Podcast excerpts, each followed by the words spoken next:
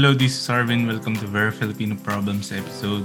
At andito pa rin si Doc Louie on the podcast. Hello, Doc. Hello. Yeah. Andito pa rin tayo. Buhay na buhay. Yeah. Yeah, and this is kind of like a special episode for today kasi we are going to talk about how our holidays went. So, here in Europe, kasi, we start. I don't know about the UK, but probably you have to discuss about after me. Paano ba yung holidays? But dito kasi, we start our proper holiday. Like holiday means walang pasok, 24th. Mm-hmm. And then, like, 24th of December. And then, there's, of course, the Christmas Day proper is 25. And then, 26 is Boxing Day. So, ayun, those dates are holidays or, like, national holidays here in Finland. And then, the New Year. But this previous holiday week, nag-leave ako. So I have a like how many days are they? Like naka-leave ka pa rin hanggang ngayon? 2 weeks. Hindi, may pasok ako yesterday, today and tomorrow, and then starting Thursday wala na ulit pasok. Kasi Thursday is like Epiphany. There's a proper holiday here. Holiday then, ulit dyan. Oo, national holiday. And then Friday, walang, nag-leave ulit ako. So yun, puro holiday. Nag-uubos ako actually kasi maraming natira sa akin.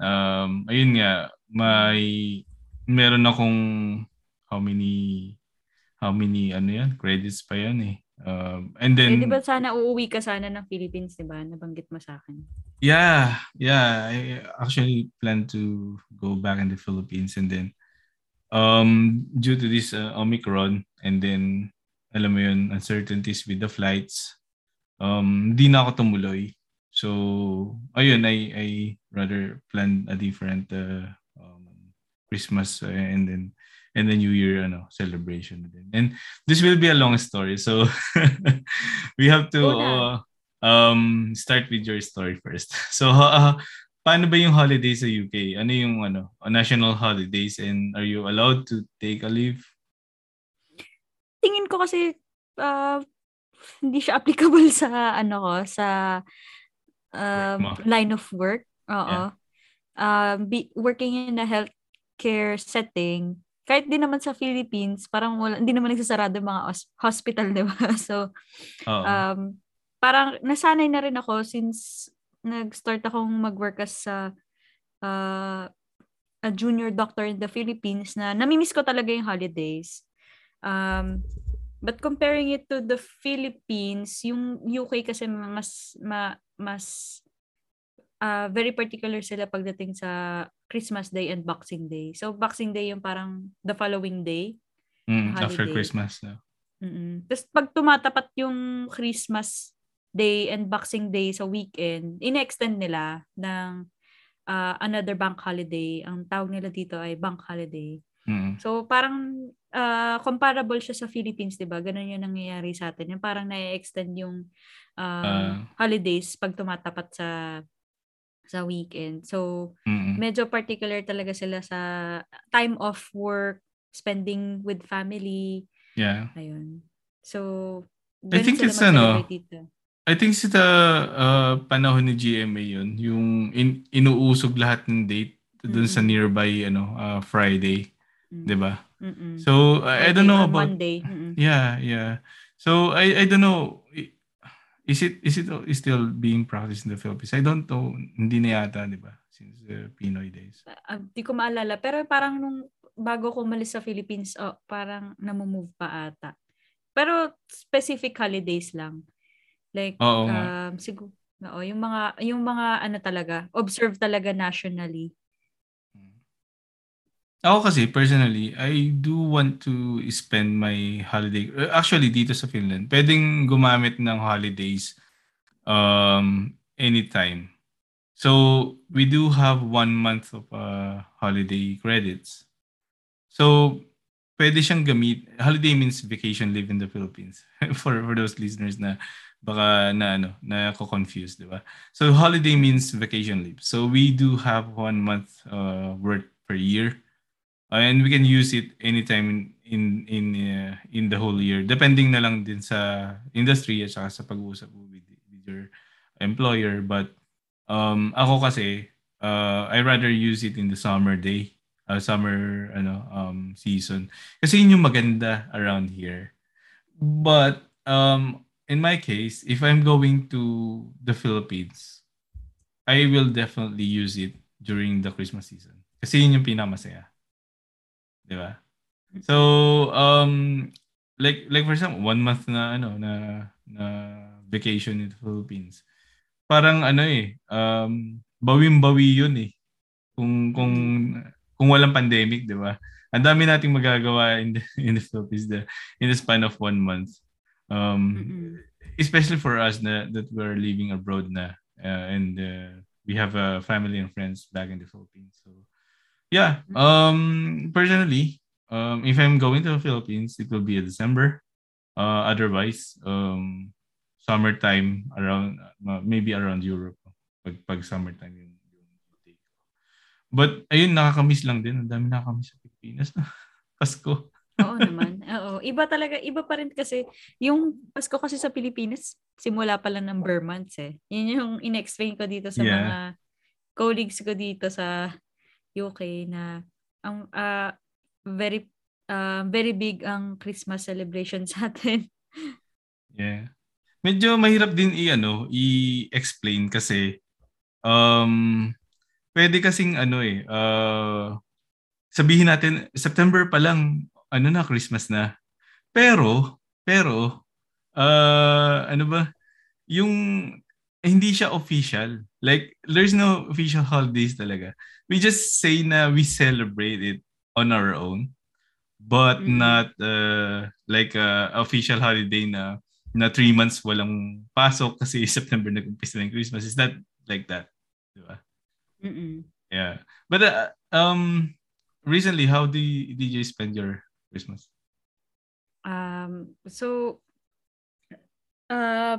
To give you a perspective, this is my second Christmas now in UK.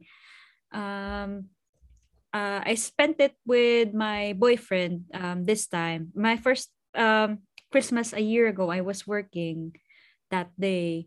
Tapos dito kasi sa UK, pagka, lalo na sa December 25, wala talagang public transport anywhere. So mahihirapan ka talagang mag-move around when you don't have any car. You need to make travel plans way ahead before Christmas time. So, nung una kong Christmas, na-stuck ako sa nearby hospital accommodation ko para lang makapasok sa 25. And then, 26 onwards, wala akong pasok nun eh. So, after my shift nun, dumiretso ako sa pinsan ko na based sa London. And I spent it with them, together with her husband. And this time of the year, they my cousin and her husband decided to celebrate it with their family in Cornwall.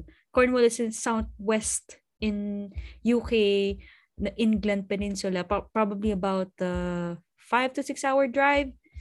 So, hindi ako makakasama sa kanila dahil again sa work commitments ko. So I spent it with my boyfriend this time. And the good thing is I was able to have a 4-day leave during Christmas. So, yan. Yeah. Actually, in healthcare industry, ang hirap, no? Pagka magganitong holiday, like, you can't really sit back, relax, and enjoy while there are, like, emergencies and responsibilities to take on, duties to take. Kasi, yung health responsibilities kasi Health-related responsibilities. Wala yung pinipiling holidays eh. Oo. Ang emergency, walang pinipiling time. So ay, bukas ako magkakasakit. After Christmas na lang ako magkakasakit. Hindi naman sinaschedule. Yeah. So, yun.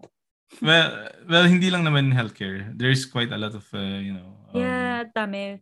Yeah. Mga policeman. Yeah. Security.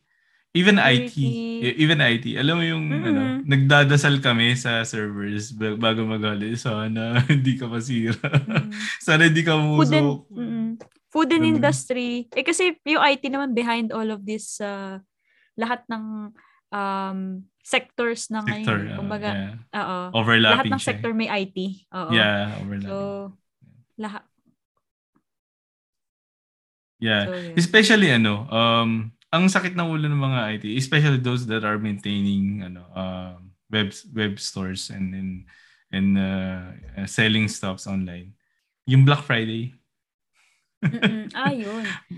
Before pa Boxing Day sales. Meron kami dito Boxing Day sales. So, daming parang similar yung mga sale ng gadgets nung time na yun. Pero hindi kasing laki ng Black Friday, of course.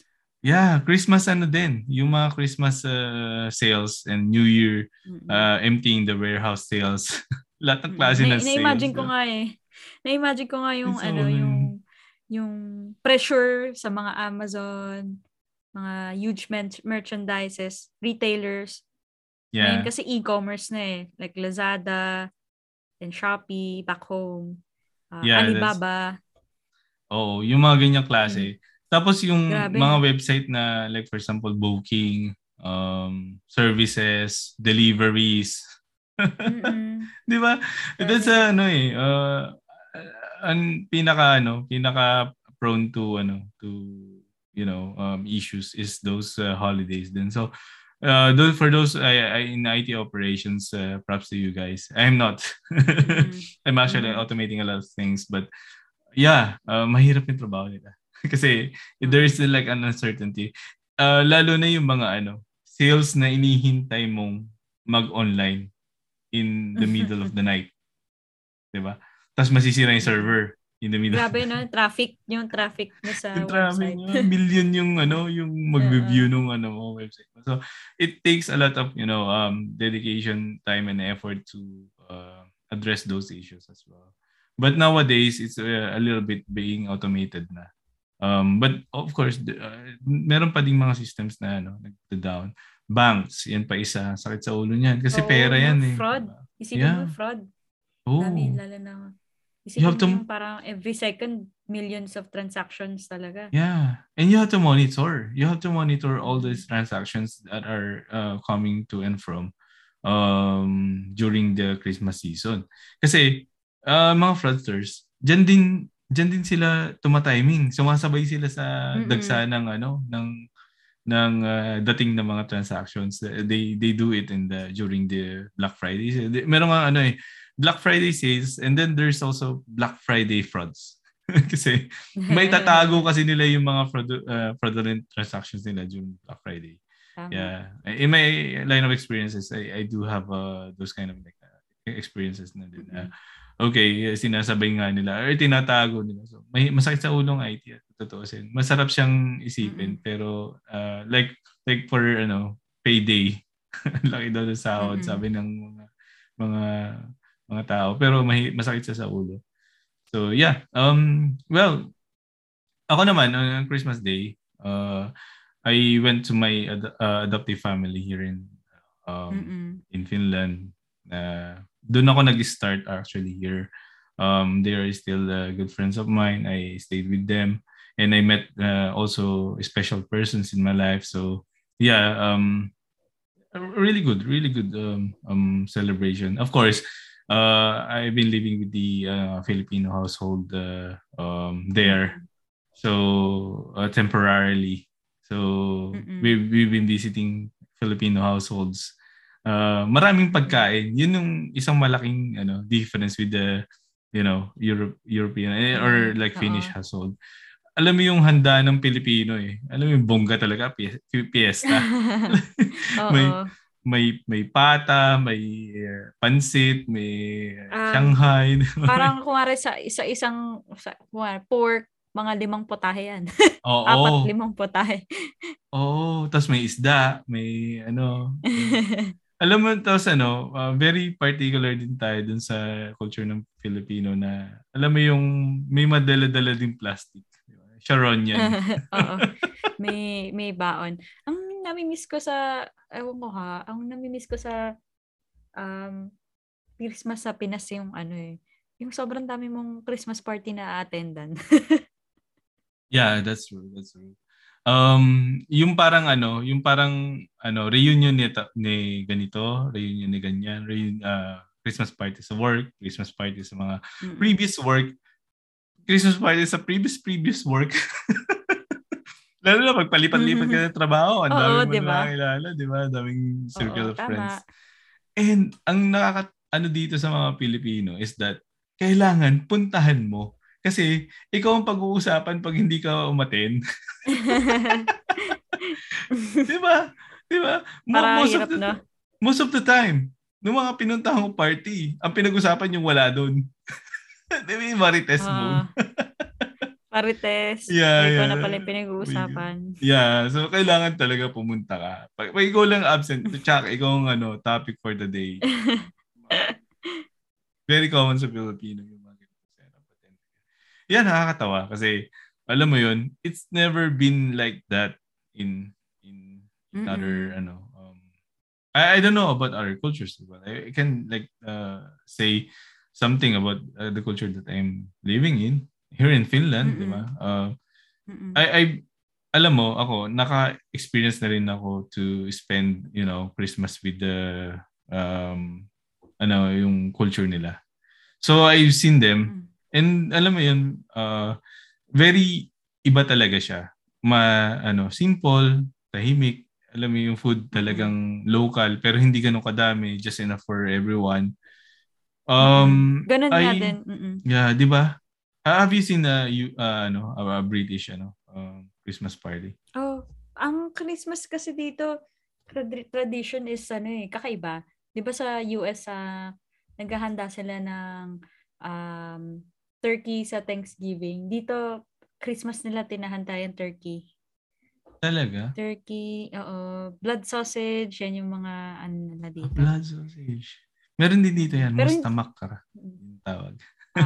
Nice. Blood sausage. Ayun. Dito nila, sineserve yung pagka-Christmas. Tapos ganun din, hindi masyadong kasing dami ng food. Yung parang sakto lang for a meal. Yeah. Yun nga yung pinaka na nakita ko. And ang difference din. Meron din kasing special foods na pang Pasko, like Christmas hams. Meron din dito noon yung mga Christmas wine, Christmas beer, lahat. Dikitan mo ng Christmas meron Christmas candies, 'di ba? Yung mga tawag dito? Yung nalimutan ko yung tawag. But looking ko, yeah, yun yung tawag nila, Christmas ham. Tapos yung mga yung mga designs, yung mga elf, yan, mga pailaw, yan. Naglalabasan yan tuwing Christmas season. And ang sarap mag-shopping Ang sarap magtingin-tingin. Kasi ang dami mo. Yeah, definitely may mabibili kayo. Ganyan din ba dyan? May mga Christmas special na dito uso yung Christmas market. Dyan ba? Uso din ba? Yeah, Christmas market. That's another thing. Alam mo yung yung mga local products nila. Doon lumalabas eh. Di ba? Ang sarap suportahan kasi local talaga siya na pag binili mo, parang... Alam mo, doon mo lang mabibili. Yeah, at saka alam mo tinutulungan mo yung local products nila to be para umiikot, 'di ba? Kasi talagang dumadag sa doon mga tao rito. Binibili talaga nila yung mga products doon. Kumbaga ang equivalent ng Christmas market dito sa Europe is parang mga tianggi sa atin. Oo, tianggi. Pero kagulo kasi yung tianggi. Alam yung Christmas market natin dito, hindi ka pawisan eh. Changi, ako, pawisin kasi yung tao, di ba? Alam mo naman yun. Pag pumunta ako Changi talaga, parang ako nakipagdigmaan eh. Uso yun sa amin eh. Changi. Pero alam mo yung kagulo talaga. Alam mo yung Christmas market na Pilipino at Christmas market na Europe. Mm-hmm. Talagang pao na. Alam mo yung pag nagbagsak ng mga products din sa Christmas market ng Pilipino. Changi, di ba? Parang, ito yung mga bago. 23, 22. Lahat-lahat nagsasalita. Pero, record, di ba? Paborito ko pa rin yung, yung Changi dyan sa Pilipinas eh. 300 po. Tapat na po. Ang gusto ko naman dito sa Christmas market nila yung food. Kasi hindi big ang dito eh, ang street food dito sa UK. So, yeah. Yun yung may mga times na may street food. Hindi ko lang alam kung dyan sa Finland marami ding street food. Hindi uso ang street food dito. Meron, diba? during Christmas market and then yun yung nga, mga Changian. Doon lang lumalabas yung mga yung mga street food, but mostly yung mga street food na pumapasok dito sa Finland is coming from different countries. So may makita mo yung mga market nila, may mga flags sa ibabaw. So like for example, Belgian waffles or American chocolates, American donuts. Tapos yung mga pretzels, yan. Mm-mm. Doon ko na-realize, dito pala galing yung mga ganyan, di ba? Dati, binibili ko lang sa SM yan eh, di ba? Tapos hindi ko na-realize kung anong bansa pala galing yung mga sausages, di ba? Yung sausages, usually Germany, di ba? Tapos yung mga German. Yung mga chocolates, yeah. Sa atin, hindi natin ma-realize eh. Saan siya, anong bansa, produkto ba itong mga to, di ba? Basta masarap, di ba? Basta masarap, kakainin, bibilin. Yeah, definitely. So, yun, Christmas markets na very common here in Europe. And, masaya, kasi it's something of our experience. Hindi siya Changi eh. Talagang, ma-appreciate mo yung mga products. Hindi lang, usually kasi sa atin sa Changi, di ba? Usually, mga gamit, yung mga, ito yung Christmas market, something na, sometimes, mga seasonal, di ba? Kasi sa Changi natin, may mga seasonal products doon. Wala, di ba? Parang punta ka ng Changi ng Christmas. Tapos punta ka ng Changi ng summer. Tapos punta ka ng Changi ng piyesta. Pare-parehas. Di ba? May nagtitinda ng kawali, damit, may nagtitinda ng damit, sapatos, di ba?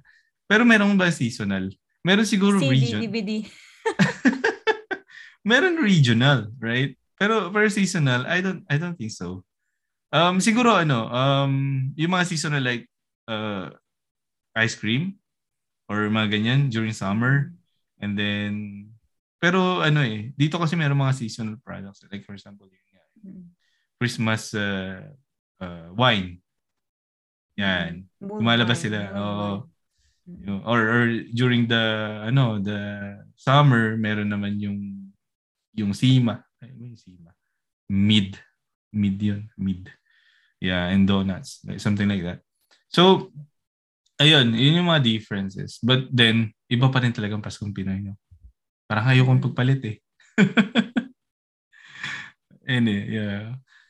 Ang hirap din. Ang hirap din talagang, maging malayo sa culture.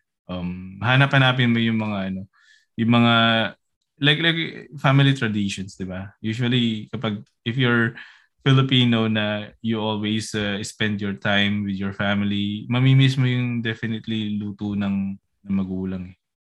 Di ba? Kasi, yung halimbawa, suma ni ate, di ba? Or, hamonado ni inay, di ba? Alak ni tatay. Alak ni tatay. Tagay ni tatay, di ba? Tagay ni tatay. Hindi nagluluto si tatay. Tagay na lang, di ba? Anyway, ayun. And then, yeah. How about, your, what do you call it? New Year. So, New Year naman. Christmas, you spend it in the UK?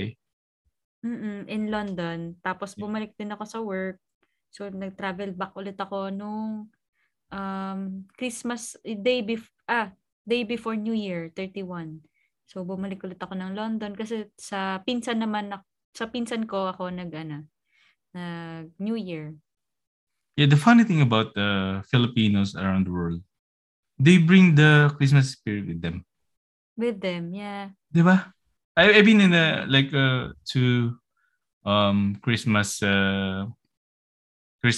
season away from the Philippines and with the Filipino household.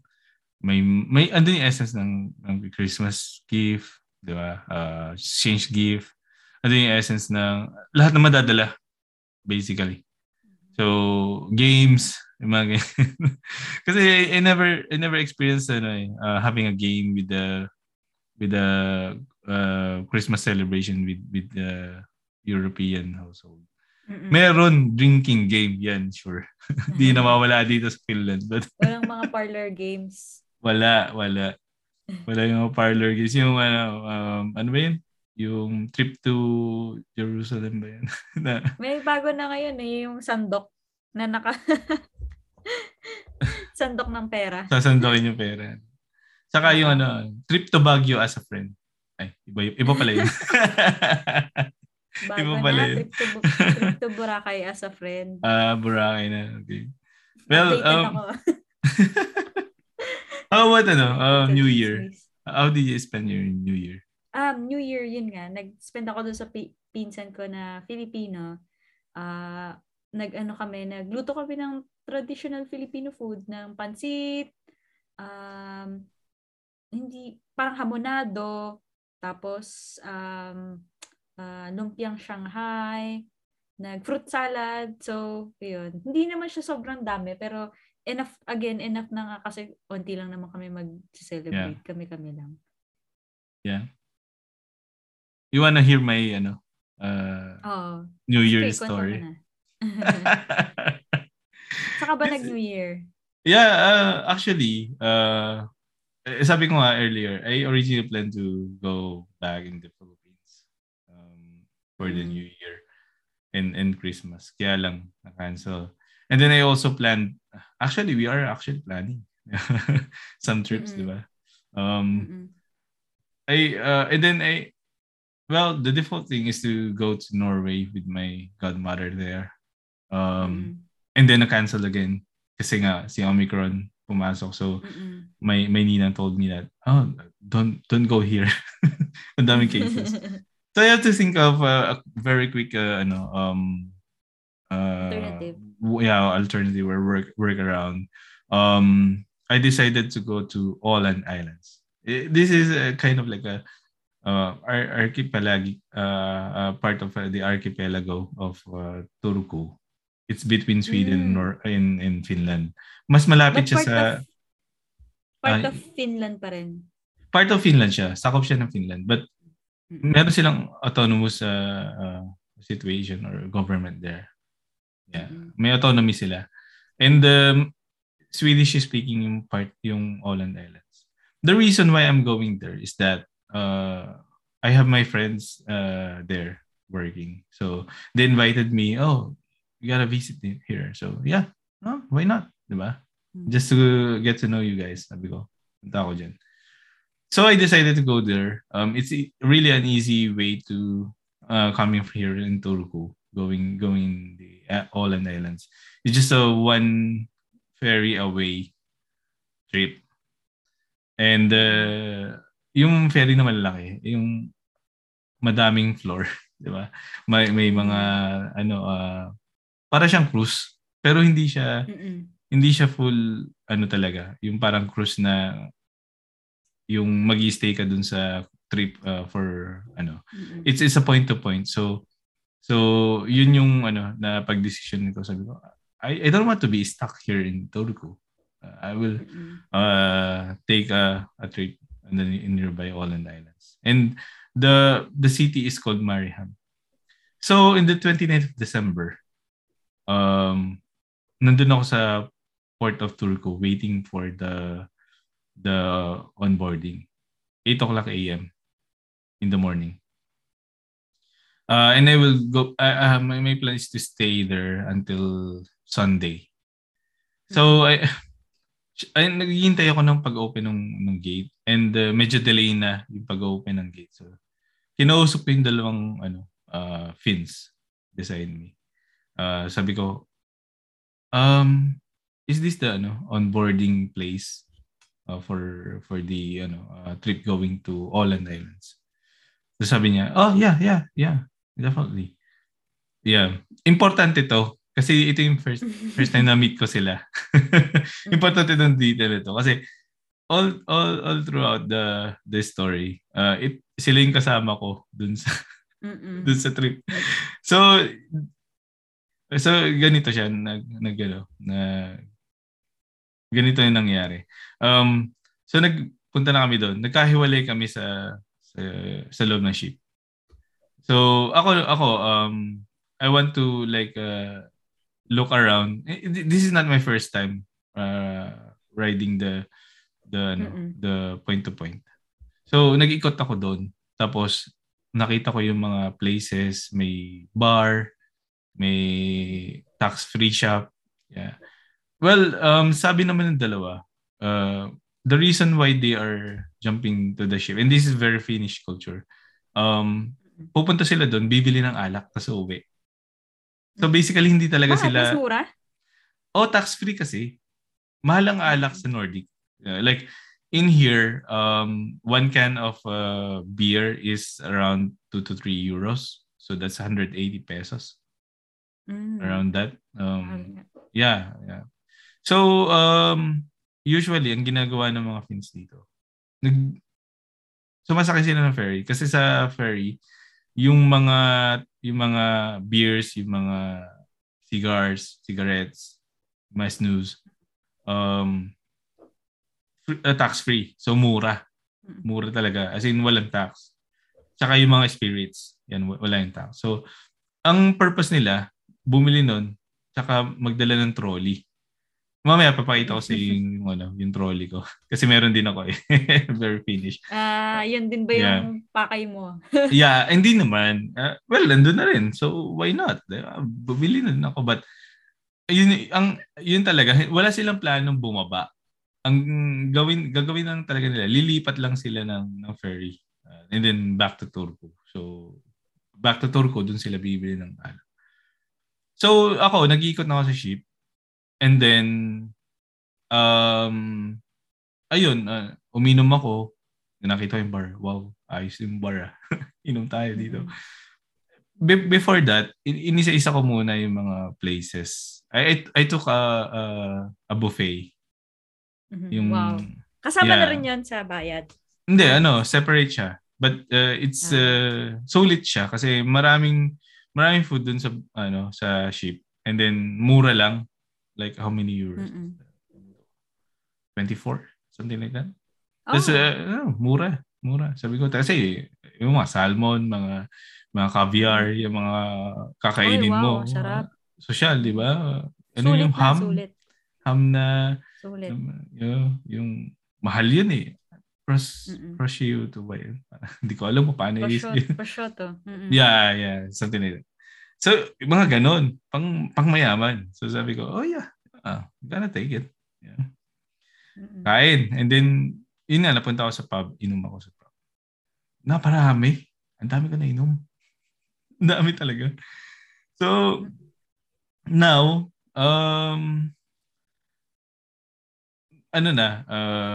naghihintay na lang. Doon ako nag-stay until like 5 hours dapat yung trip. So, doon ako nag-stay. Nung pumunta ako sa, I think it's a coffee shop sa baba eh. Coffee and bar. Bar and coffee. Yeah, sa baba. After that. And pababaan din kasi. So, bababa ako isang palapag. Nakita ko yung dalawa. Umiinom. Tapos, alam ko, pababa din sila ng Mariehamn. So, sabi ko, oh, okay. Tatabi ako sa inyo. Then, in-approach ko sila. Sabi ko, hey, are you like alighting in a few? Yeah. We're bound to Åland, and then we are going back to Turku. Are you staying in Åland? Yeah. Mm-hmm. Can I have a seat here if you don't mind? Let's chat a while. O di nagkwentuhan kami. Kwentuhan, kumuha pa ang beer, di ba? Ay, not beer, cider. And then, that was like 15 minutes before bumaba. Sabi ko, okay, I can just like, wait for them.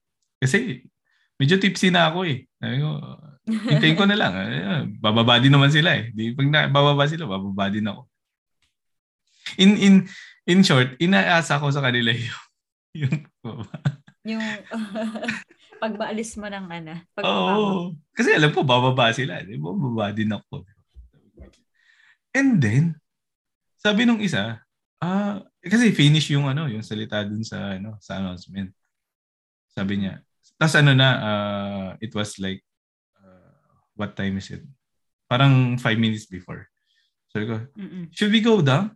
No, there isn't an announcement yet. So we stay, we wait. I mean, I don't really understand Finnish. So can you just like tell me if we have to go? I'll join with you because you're alighting too. Yeah, definitely. Sabi niya. So yeah, yun, kwentuhan pa kami. And then nakita namin yung ship. Pakanan yung andar.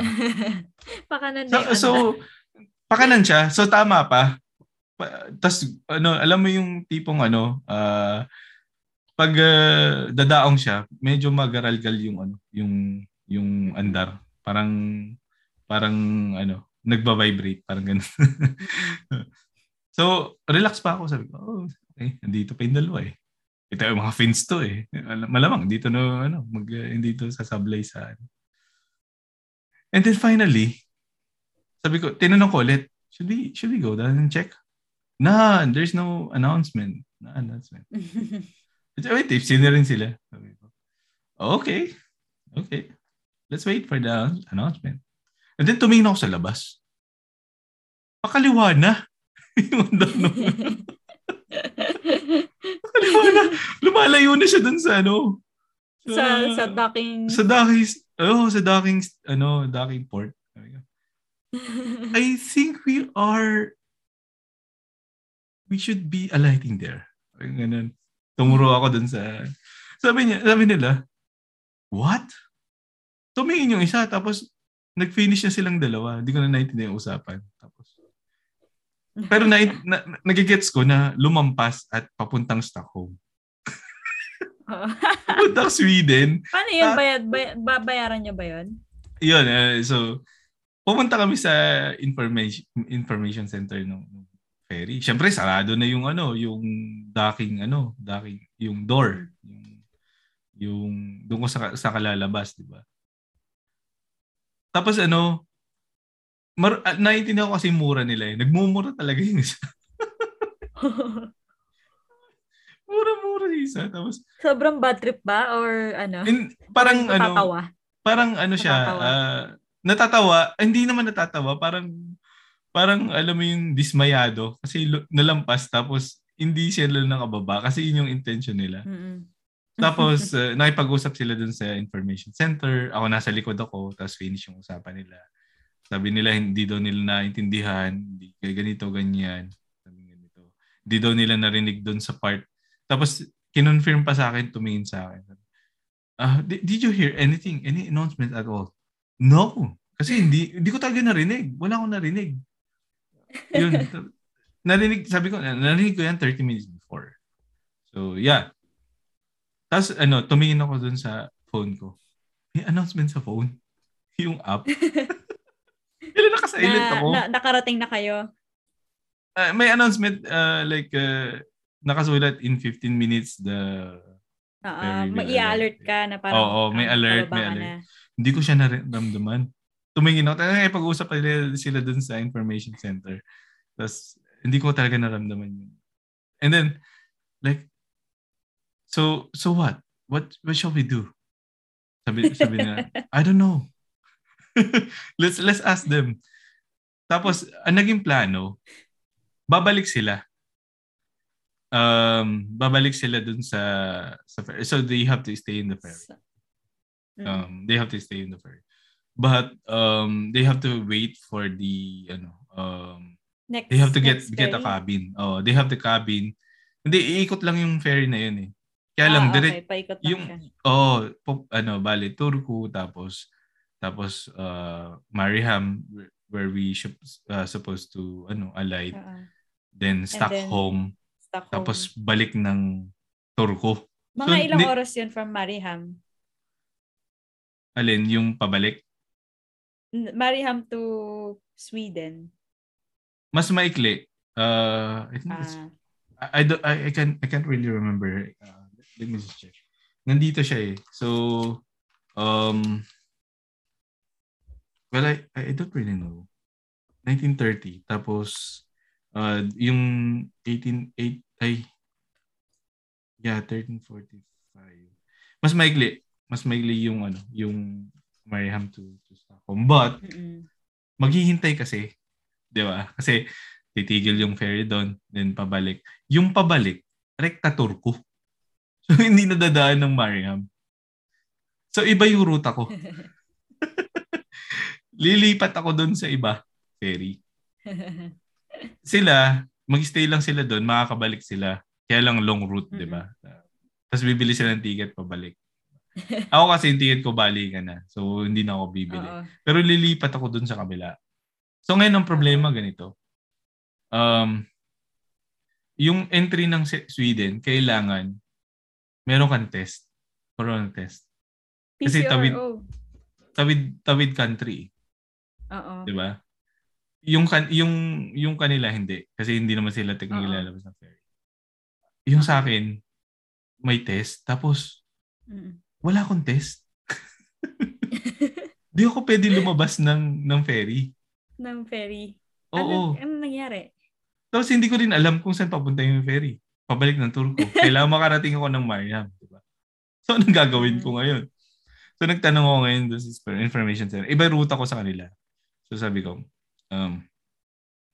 hey, I am supposed to alight in Mariehamn. I missed it. So, how can I get back there? Tapos sabi niya, we have a trip going back. We have a trip to Åland Islands. But then it will be in Långnäs. What? Where is it?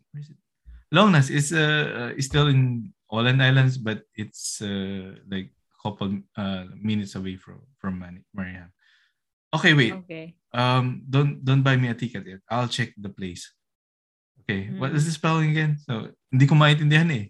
Yung pala may yung A na may dot sa ibabaw. And then I actually checked it. Yung place. Middle of nowhere siya. Tapos, 4 a.m. ang dating. 3:30 yata. 3 o'clock a.m. Parang 3:30 a.m. Ang dating. Tapos, middle of nowhere. Walang hotel. Talagang port lang siya. Port lang siya somewhere.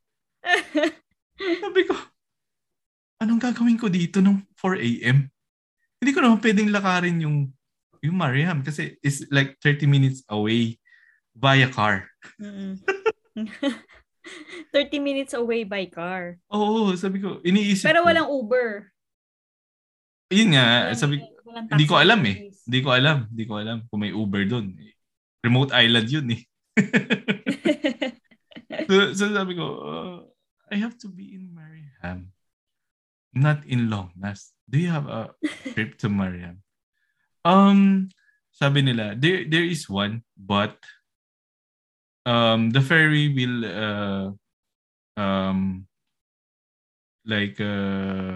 leave Stockholm before we arrive.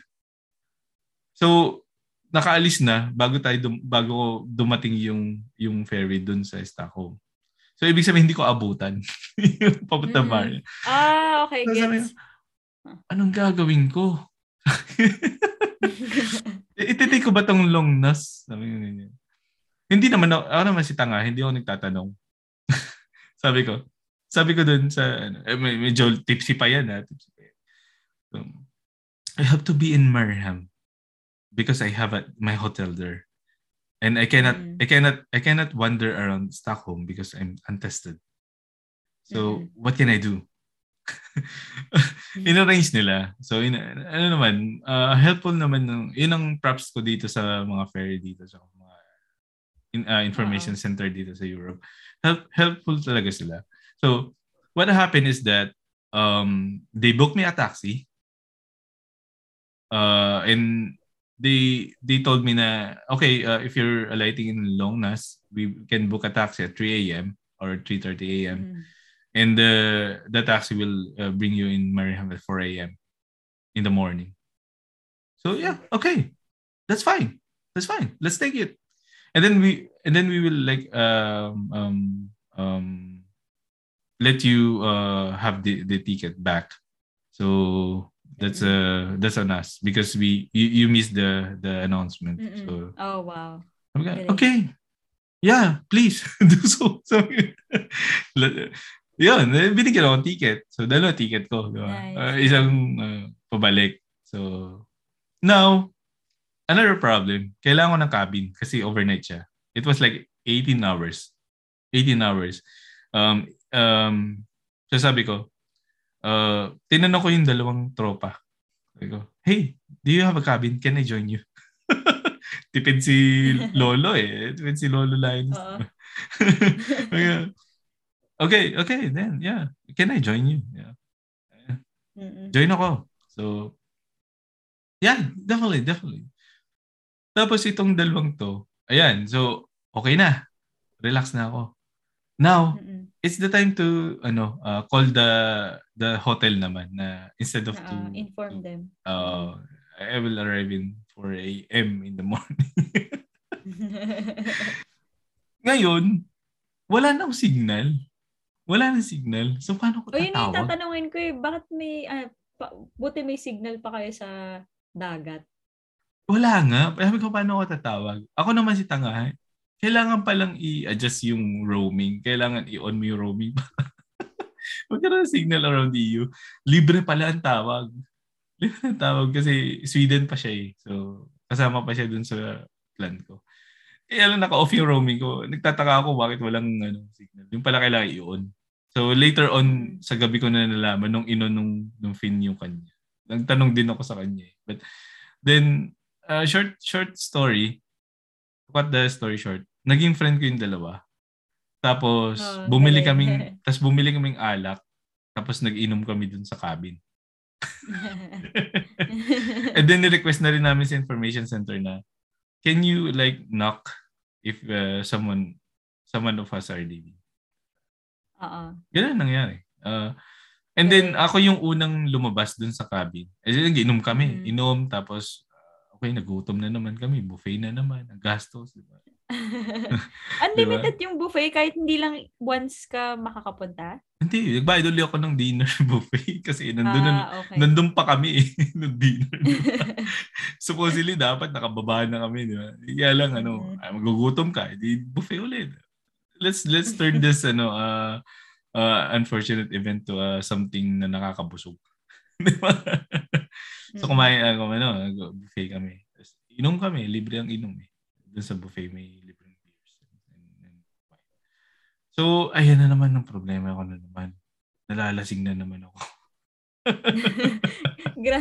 Grabe naman kasi baka naman ang dami nyo nang ininom. Yeah. Pero ang saya niyan. Ako din siguro iinom lang din. Ako naiinom din. Kasi Finn kasama ko. Gusto nila, this is really, really a funny story. Sabi nila, we're supposed to be going back to Turku but some like shit happens. Sabi niya, nang gano'n. So, anong nangyari is that, okay, yun, tinawagan nila yung mga partners nila.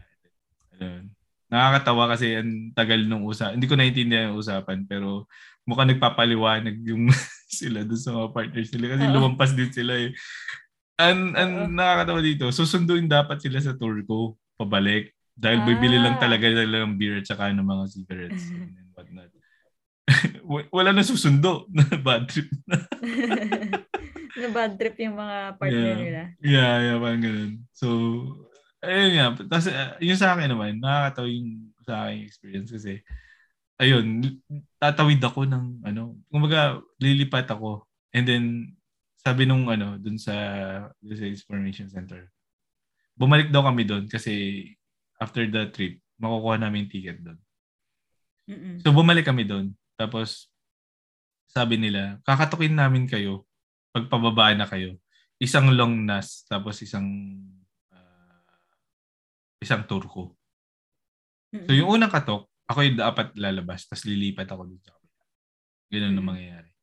So, ayan, inom-inom kami. Siyempre, may kakatok naman eh. Inom-inom, di ba?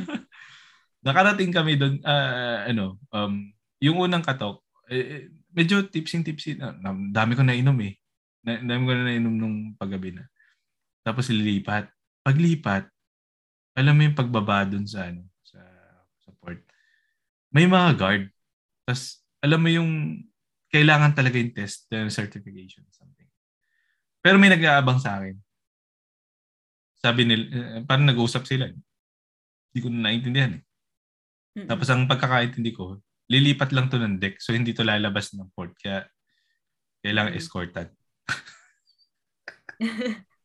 May escort ako.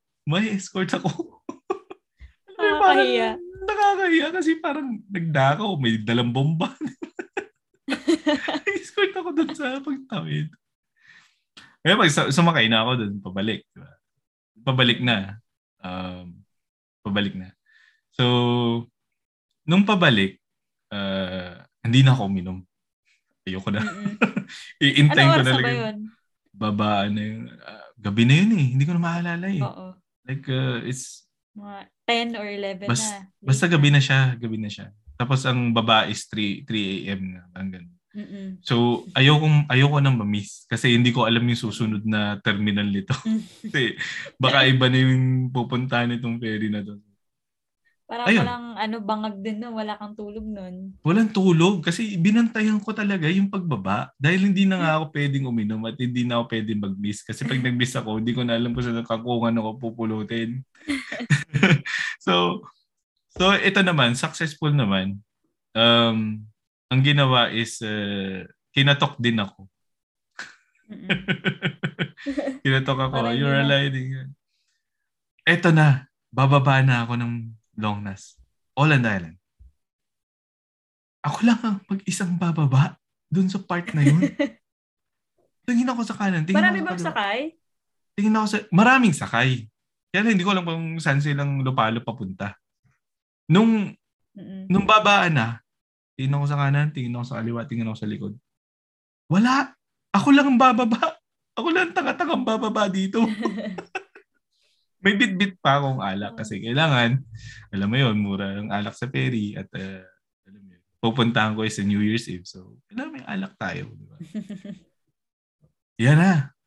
Nakakapagtaka na kasi ako lang yung bababa. Tapos binuksan na yung ano. Binuksan na. Pagbukas, may escort na naman. Tanong sa akin pagkababa ko dun sa port, alam mo yung ano, yung mag-isa ka lang.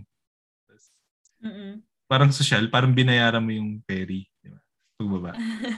Sabi ni hey, your taxi is waiting outside. I gotta guide you where to go. Escort na naman. Pero this time hindi na nakakahiya kasi kamilang dalawa lang. May female guard na. Then, inihatid ako dun sa taxi bay. Taxi. And then, mahal yung taxi mo nun. Huwag natin pag-usapan. Sakto lang, pero... Na-imagine ko eh, kasi madaling araw. Tapos sabi mo 30 minutes. Special okay, service. So taxi ako. Taxi 30 minutes po. Balik ng... And then, yun. Nakarating naman ako sa hotel. Bago pala yun, tinawagan ko muna yung hotel. Na-turn on ko yung galit. Hey, you could have called earlier. Ganun. Because we are waiting for it. Sorry.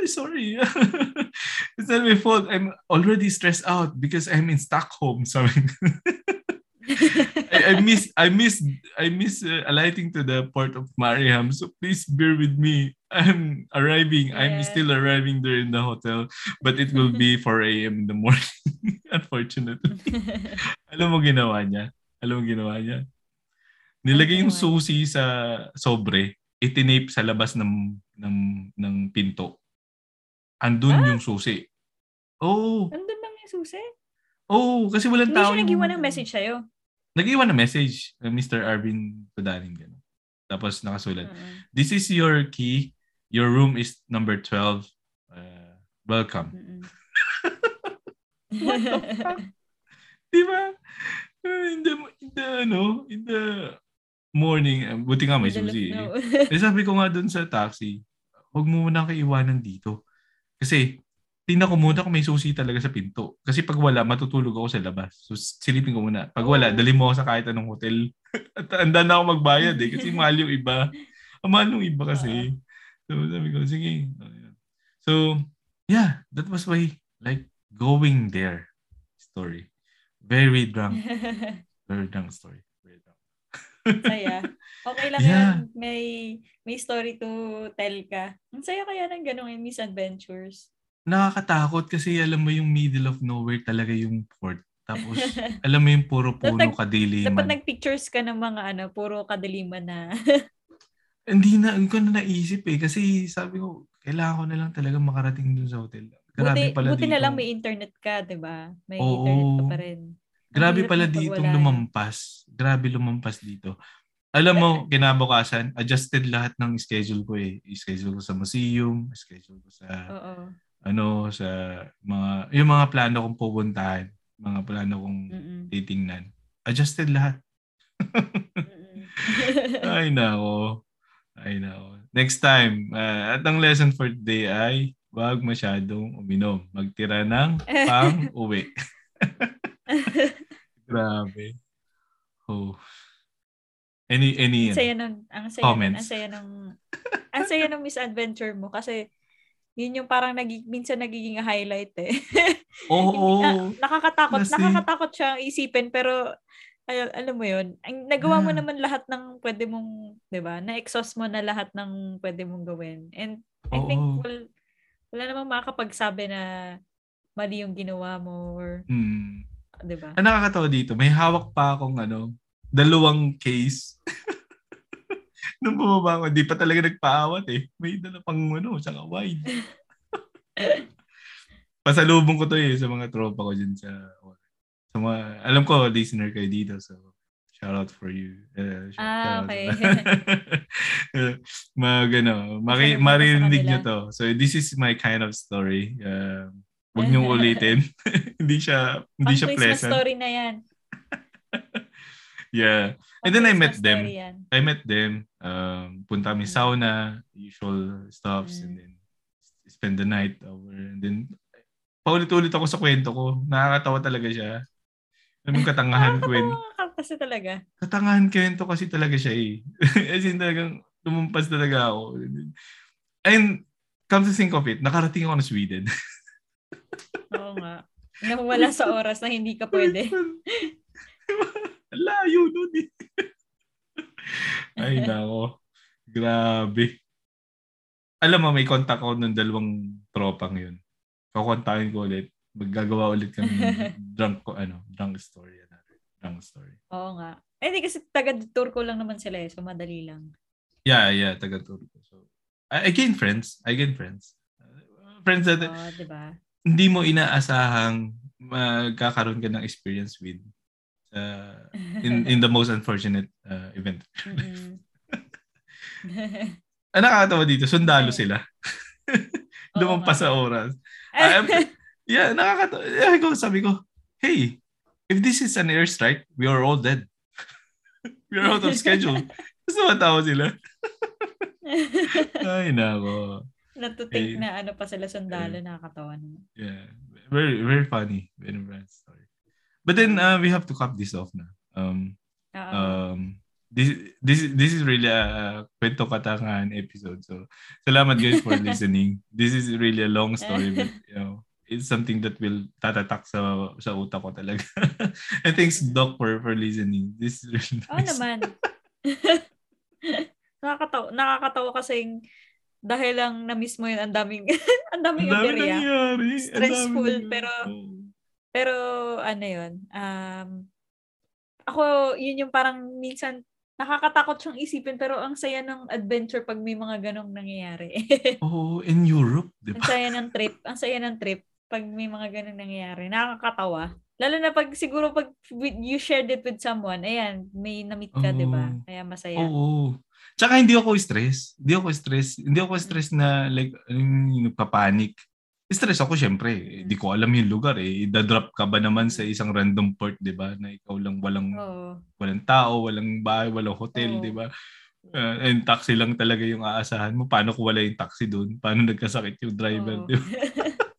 Isang maling pangyayari lang yung ano eh. Komang ka talaga. Kung paano pag hindi pumunta yung taxi, no? Sino kaya tahihingan mo ng tulong? Oo, diba? Magpadrop ka dun sa guard. Yeah. That's the thing about here, no? Very reliable sila, and honest and straightforward. Pag sinabi pupunta talaga. Okay. Thanks po, kuya taxi driver, kung sino ka man, for saving my life there. Yeah, in the middle of nowhere. But yeah, this is really, really good episode. Yeah, unfortunately, we have to cut this. So yeah, well, thank you guys for listening here in Kumu. We're live. Kung sino man nandyan, hello. I'm here with Doc Louie, and this is Very Filipino Problems. Now signing. Bye-bye. Bye-bye.